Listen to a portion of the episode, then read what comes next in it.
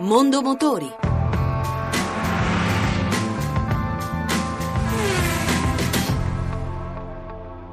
Si è appena concluso a Las Vegas il CES, l'International Consumer Electronics Show, uno degli appuntamenti più importanti del mondo per quel che riguarda l'innovazione tecnologica. Vi hanno partecipato centinaia di aziende per presentare i nuovi prodotti da immettere sul mercato. Vediamo quali sono state le novità per il settore automotive con Giovanni Sperandeo.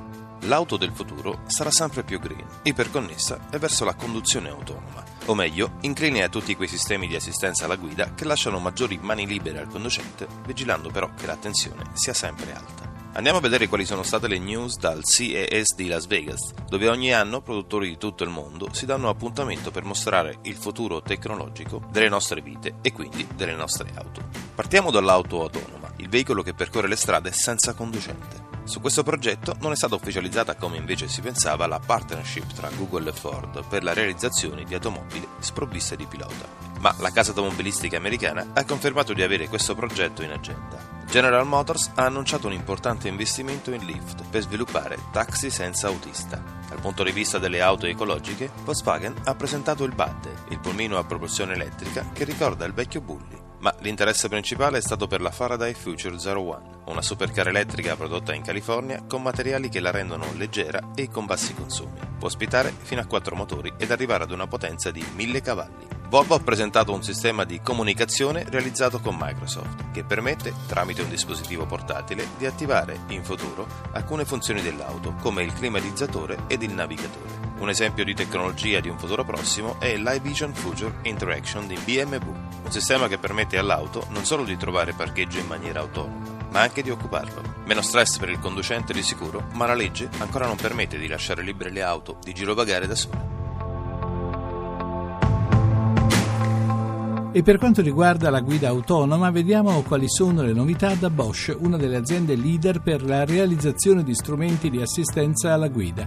Gabriele Allievi, amministratore delegato Bosch Italia. Parlando di futuri sviluppi della sicurezza, parliamo quindi di funzioni di assistenza alla guida. I sensori sono la parte fondamentale e sono costituiti principalmente o da radar o da videocamere, sensori prossimità e sistemi di infotainment che a loro volta sono in grado di collegarsi con internet e trasmettere informazioni all'esterno e riceverle naturalmente. Sicuramente la connessione a internet eh, è fondamentale per eh, tutta una serie di funzionalità e di servizi che renderanno più sicura la guida e è fondamentale anche per il discorso di guida autonoma perché l'auto diventa un membro di una community o il membro di una rete connessa di cui fanno parte tutte le altre auto circolanti, ma anche di infrastruttura stradale in cui queste auto si muovono. Abbiamo un'altra funzione di sicurezza che riguarda la marcia contromano, permette di offrire una funzione software che comparando la direzione di marcia con dati delle cartine memorizzati, identifica immediatamente i casi in cui il veicolo sta procedendo in contromano, lo segnala nel giro di 10 secondi sia al guidatore sia alle autovetture che si trovano in zona e questa funzione sarà disponibile come servizio cloud già a partire da quest'anno. Un'altra funzionalità legata all'autoconnessa è quello del parcheggio autonomo. Eh, l'autovettura può essere lasciata sulla strada e andare automaticamente a cercarsi un posto libero nel parcheggio e nello stesso modo venire recuperata nella direzione opposta. È un sistema che stiamo sperimentando a Stoccarda e che metteremo in produzione nel 2018.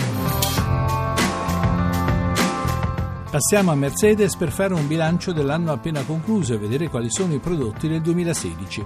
Roland Schell, presidente Mercedes Italia. La Mercedes ha funzionato molto molto bene, abbiamo avuto una crescita di praticamente 15% e soprattutto la Smart.